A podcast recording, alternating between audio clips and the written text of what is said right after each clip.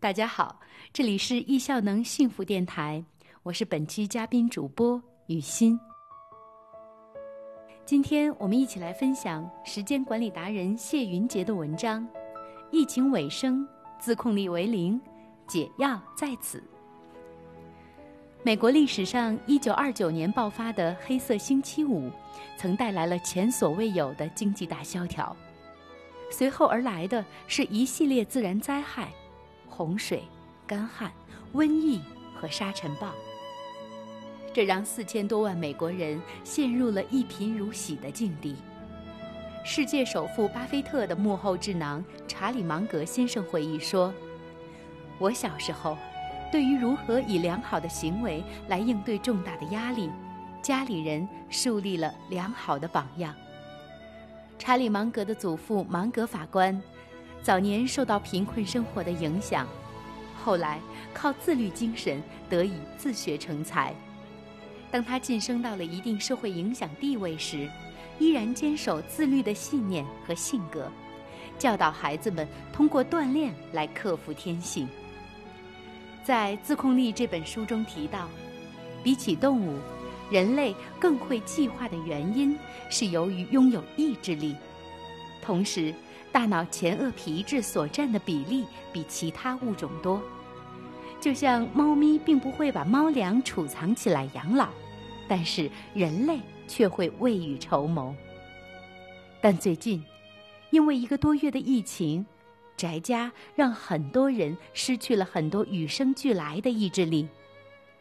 有人说：“我明明知道这个工作很重要，但我就是如何也启动不起来。”眼睛一睁，日头高挂，已经到午饭时间了。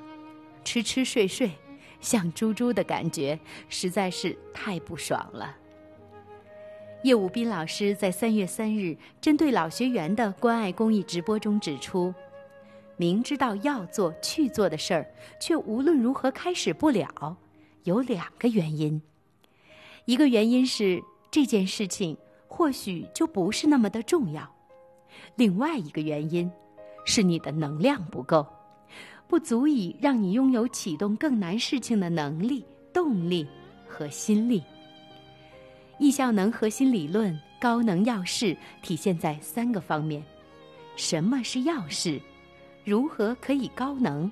怎样把要事完美的匹配高能？神经学家认为，我们只有一个大脑，但我们的脑袋里。有两个自我，有时候甚至不止两个。一个自我是随意的享乐主义者，一个自我则更倾向于自律，为将来深谋远虑。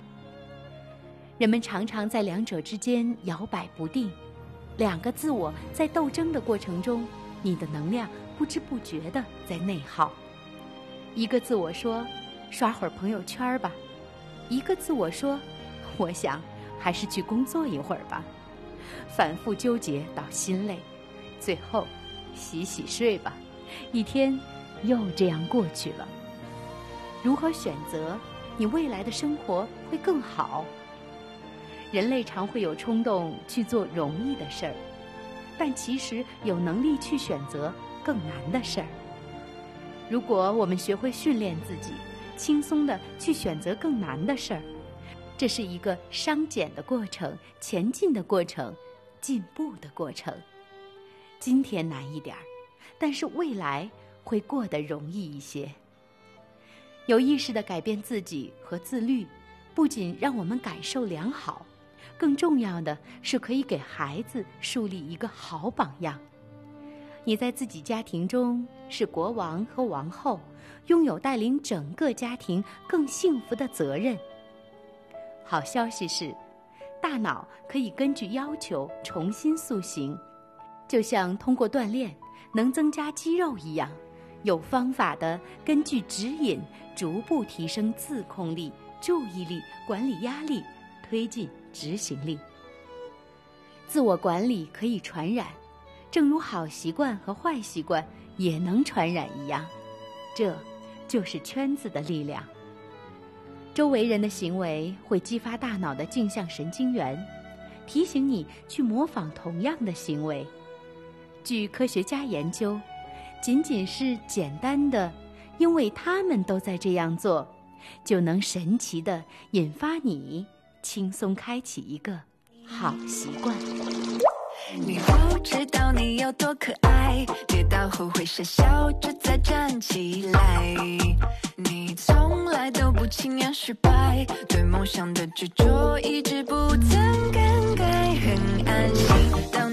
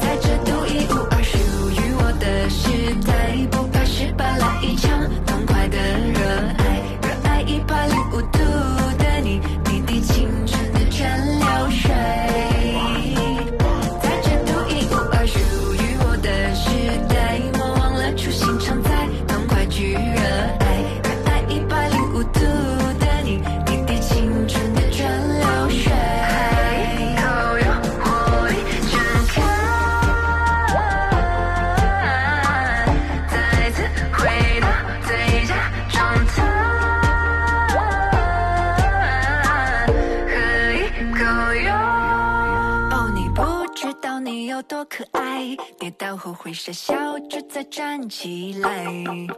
你从来都不轻言失败对梦想的执着一直不曾更改很安心。当